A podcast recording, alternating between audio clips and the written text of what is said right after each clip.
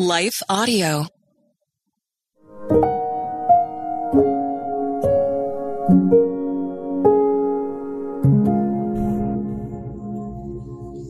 Welcome to your daily prayer. We're glad to have you listening with us.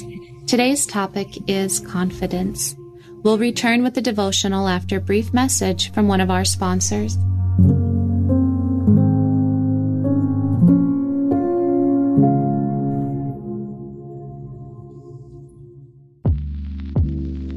Did you know that the Salvation Army not only provides services to those in need, but we also produce a network of Christian podcasts you can listen to on your favorite podcast store? One of these shows, Words of Life, is a 15 minute weekly show featuring interviews, testimonies, Bible studies, and more. In April, we'll once again hear from author and pastor Natalie Runyon. She has created a new six week discipleship course for women to talk about community, women in leadership, accountability, and more. We want discipleship to be what's drawing people, not bounce houses. They're more likely to come back and not just to be entertained. Even in me, you know, making him have to pry it from my hands, he was still saying, but I have something better. It was because of the redeemed saying so, of telling the story of what God had done. When we point people to him, they're going to want to know him. Listen to Words of Life on your favorite podcast store or visit wordsoflifepodcast.org. What impacts you every day? There is one book that influences almost every aspect of our lives. Museum of the Bible reveals the Bible's impact on your favorite musicians and artists, the way we measure time, social justice, our national monuments, and more. The Bible's impact is all around you. Discover how at museumofthebible.org/impact.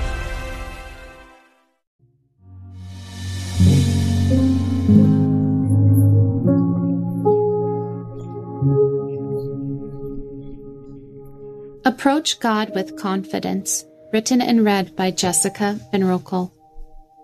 Since then we have a great high priest who has passed through the heavens, Jesus, the Son of God. Let us hold fast to our confession. For we do not have a high priest who is unable to sympathize with our weaknesses, but one who in every respect has been tempted as we are, yet without sin.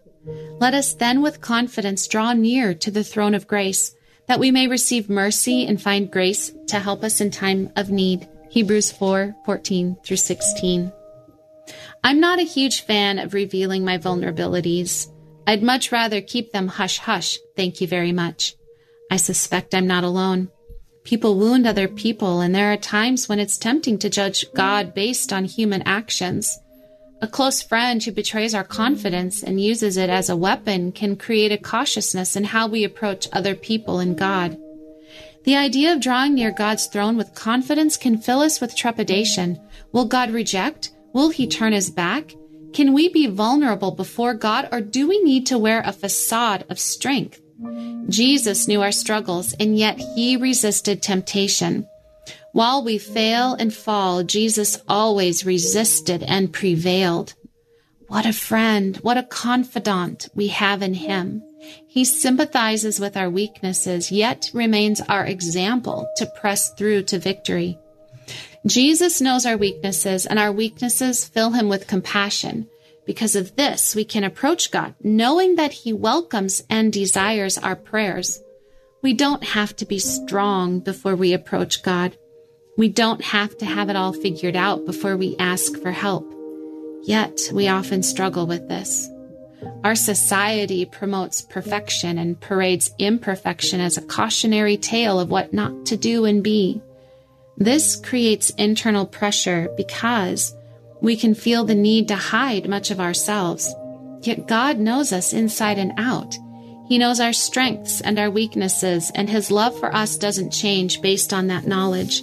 His love is a compassionate love that is ready and willing to help us in our time of need. God provides all we need in any circumstance. He offers peace to the anxious heart. He brings joy to the cheerless face.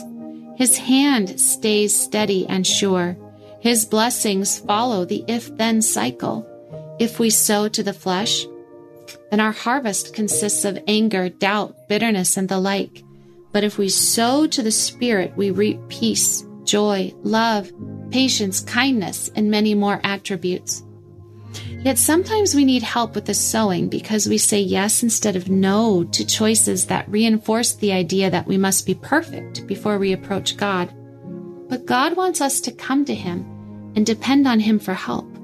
The throne of grace in this passage refers to the meeting place where all of God's favor, wisdom, help, love, mercy, forgiveness, wisdom, spiritual power, and gifts flow.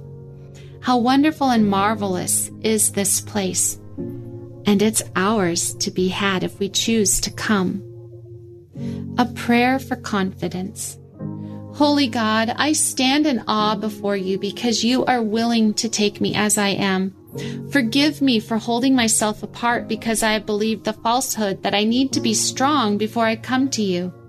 You sent your son Jesus to intercede for me, and because of that, I can come with confidence before you. Here I am, Lord, broken, bruised, and looking for belonging. I find everything I need in you. From you, I receive the grace to face the doctor's diagnosis. It's because of you that I can love my prodigal child. Your joy teaches me how to hold my sorrow and not lose hope. Thank you for making me confident in you. I come to you today and wait for your grace. In Jesus' name, amen. Your Daily Prayer is a production of Life Audio and Salem Media. If you liked what you heard today, please take a second to rate and review this podcast in your favorite podcast app so that more listeners like you can find the show. For more faith filled, inspirational podcasts, visit us at lifeaudio.com.